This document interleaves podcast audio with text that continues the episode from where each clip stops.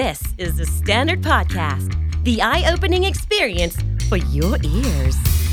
สวัสดีครับผมบิ๊กบุญและคุณกำลังฟังคำนี้ดีพอดแคสต์สะสมศัพท์กันวลนิดภาษาอังกฤษแข็งแรง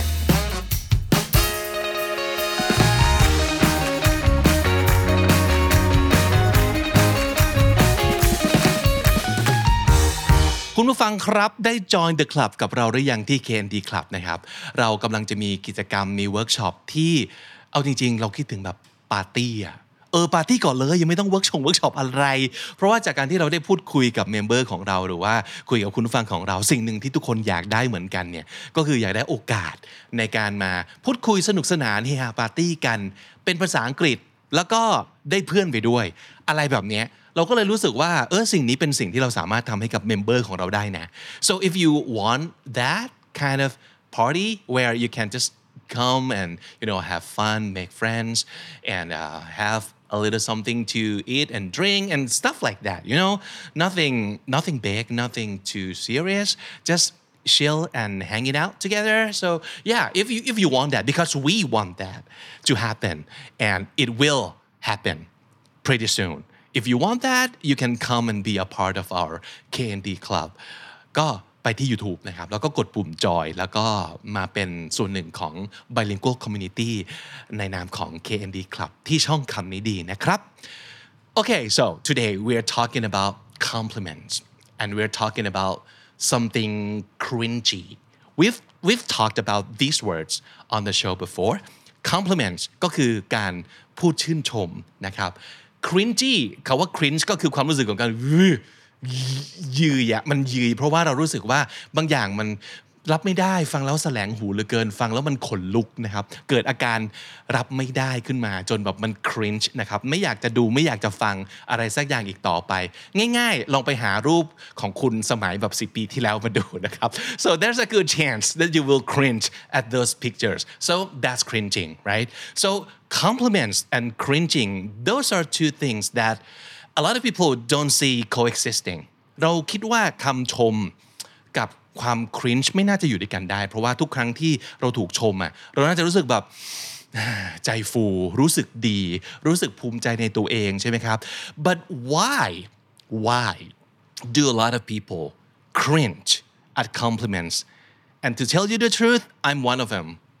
most of the time but not most of the time but a lot of times หลายครั้งเวลามีคนชมเราอ่ะเรารู้สึก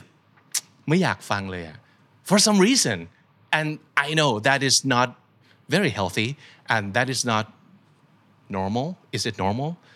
I don't know but I kind of feel like we we shouldn't be cringing at compliments เรากำลังพูดถึงคำชมที่เขาให้เรามาอย่างจริงใจอ่ะทำไมเราไม่โอเคกับมันวะอ่ะมาดูกันนะครับมีหกเหตุผลที่ทำไมคุณจะรู้สึกขนลุกกับคำชมที่คนเขาอุตส่าห์ให้เราข้อหนึ่ง you have low self esteem Ah, that's a big one, isn't it? ความรู้สึกถึงคุณค่าของตัวเองของเราอ่ะมีน้อย Self-esteem คือ when you when you realize what your value is and you kind of like yourself for being you, basically, ใช่ไหมแต่ถ้าสมมุติเกิดมีคำชมอะไรบางอย่างที่เขาพูดมาที่เราเนี่ยแล้วเรารู้สึกเรา we don't deserve that ใช่ไหม so.If you think you're somehow flawed or you're not deserving the attention, you might have trouble understanding how others can say nice things about you. เราจะเราจะรู้สึกว่าแบบจริงเหรอของเราเราควรคู่ควรค่ากับคำชมอย่างนี้ขนาดนั้นเลยเหรอ Am I that good? Am I that impressive? Really? And and you kind of doubt yourself. That might mean you have.not so high low of self esteem เราอาจจะไม่ไม่ถึงกับ low ก็ได้นะแต่ว่ามันไม่ความความชื่นชมในคุณค่าของตัวเองของคุณนะอาจจะต่ำกว่ามาตรฐานหรือว่าต่ำกว่าที่ควรจะเป็นนะครับนั่นคือข้อหนึ่งข้อสองคือ your self image doesn't line up self image self image คือสิ่งที่เราเห็นตัวเองนะครับเรามองตัวเองอย่างไรมันมันจะ cringe ก็ต่อเมื่อสิ่งที่เรามองตัวเองไม่ตรงกับสิ่งที่คนอื่นเขามองเช่นเขาอาจจะมองว่าโหเธอนี่เป็นคนสมมติ หน้าตาดีจังเลยเอาง่ายๆเลยนะครับหน้าตาดีจังเลยแต่เราไม่เคยมองว่าตัวเองหน้าตาดีเลยอะแล้วเราก็รู้สึกว่า there's a lot of things that I could improve so this needs work this needs work and I have to fix my personality and I hate my hair I hate my complexion I have to do something with the acne ร้อยอย่างที่เราลิสต์ไว้แล้วพอคนชมว่าโอ้ดูดีจังเลยเรารู้สึกแบบเออ God ah please stop you're just saying that you're just trying to pay me compliment that I don't deserve นั่นคือสิ่งที่เกิดขึ้นทำไมเราถึง cringe เพราะว่าเรารู้สึกว่ามันไม่ตรงกับที่เรามองตัวเราเองเลยอ่ะอันนี้ปมส่วนตัวของผม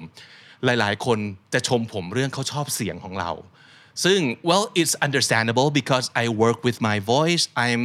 you know I'm the ดี เจ I'm the podcaster I'm the เอ็ม ซีA lot of time I do voiceover, so at at at some level, I my voice is usable. It's good for a lot of people, but I kind of have this uh, complex since my childhood that I hate the way I sound. I hate my voice. แล้วสิ่งที่เราคิดในหัวว่าเสียงที่ดีเสียงที่หล่อเสียงที่ควรจะเป็นสำหรับผู้ชายหนึ่งคน It doesn't sound like this at all.I kind of always think that my voice is too high pitched and it, it doesn't match my the way I look basically and I kind of have the complex about that all the time แล้วทุกครั้งที่มีคนชมว่าชอบเสียงจังเลยเราเลยรู้สึก cringe ว่า thank you but uh, that's what happened right okayหลายๆคนอาจจะมีประสบการณ์แบบนี้ลองลองไปเช็คปมของตัวเองบางอย่างดูว่าเรามีปมอะไรบางอย่างที่ทำให้เรา feel uncomfortable or it feels especially hard for us to accept the compliments. Number three, big expectations are something that you feel uncomfortable with. เรารู้สึกว่าทุกครั้งที่มีคนชมเราเนี่ยนั่นแปลว่าเขากำลังคาดหวังให้เราอะไรสักอย่างหนึ่งซึ่งเราอาจจะรู้สึกว่าทำไม่ได้หรอกเช่นมีคนชมว่าเฮ้ยนายนายพรีเซนต์เนี่ยเก่งมากๆเลยนั่นแปลว่าเขากำลังคาดหวังให้เราทำดียิ่งขึ้นแล้วพรีเซนต์ครั้งต่อไปเราก็ต้องทำอีกใช่ไหมนั่นคือสิ่งที่คุณอาจจะรู้สึกไม่ค่อยสบายเนื้อสบายตัวกับมันนะ expectations เป็นสิ่งที่ it could be so empowering it could be something that could be so good for you for your career path for your self-esteem but for a lot of people big expectations is something that they kind of feel like they can't deliver แล้วถ้าสมมุติเกิดเขารู้สึกว่าเขาทำไม่ได้หรอกเขาจะรู้สึกเขาจะรู้สึก cringe กับความคาดหวังที่มีคนแบบมาวางหนักๆอยู่บนไหล่ของเขานะครับนั่นเป็นเหตุผลของคุณหรือเปล่า Number four you just want to be humble right so it's kind of hard for you to even say oh thank you thank you it's very kind of you I also think that too it's so hard for you to to say that แล้วเราก็เราก็รู้สึกว่า well when people say that it means they're bragging แล้วมันก็เหมือนกับเขาขี้โม้เขาเขาไม่รู้สึกถ่อมตัวเลยอ่ะการ humble มันแปลว่าไม่คิดว่าตัวเองดีเหลือเกินหรือไม่คิดว่าตัวเองดีกว่าคนอื่น so if you have to accept the compliments that means you kind of feel like you're so good right and you don't want to feel that way and especially you don't want people to see you as that kind of person you want to be humble so it's kind of hard for you to receive compliments because yeah and that will make you cringe and number five you kind of are on a bad term with people who just paid you that complimentsเรามีความสัมพันธ์ที่ไม่ดี on a bad term with someone แปลว่าความสัมพันธ์ลุ่มๆดอนๆมีความสัมพันธ์ที่ kind of rocky นะครับไม่ไม่ไม่ราบเรียบไม่สวยงามนะครับอาจจะมีเรื่องกันอยู่ทะเลาะกันอยู่เป็นคู่ปรับกันอยู่แล้วถ้าเกิดคนอย่างนั้นเนี่ยจู่ๆมาชมเราเราก็จะรู้สึกเหมือนแบบฮะเจตนาคืออะไรชมจริงหรือเปล่าประชดหรือเปล่านะครับนั่นคือเหตุผลที่คุณไม่อยากจะรับคำชมจากคนประเภทคนพวกนี้ so are compliments good I think so I think it's good because um, it can boost your self-esteem and you need that and it it kind of can build a good relationship between two people like when you say good things about someone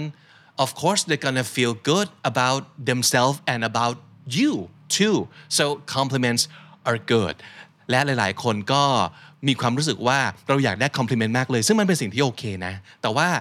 ถ้าสมมุติเกิดคุณรู้สึกว่าสิ่งที่มันดีอย่างเรื่องคำชมทำให้คุณรู้สึกไม่สบายตัว maybe it's time you check with yourself um, what kind of problem that you have or what kind of problems that you might need solution to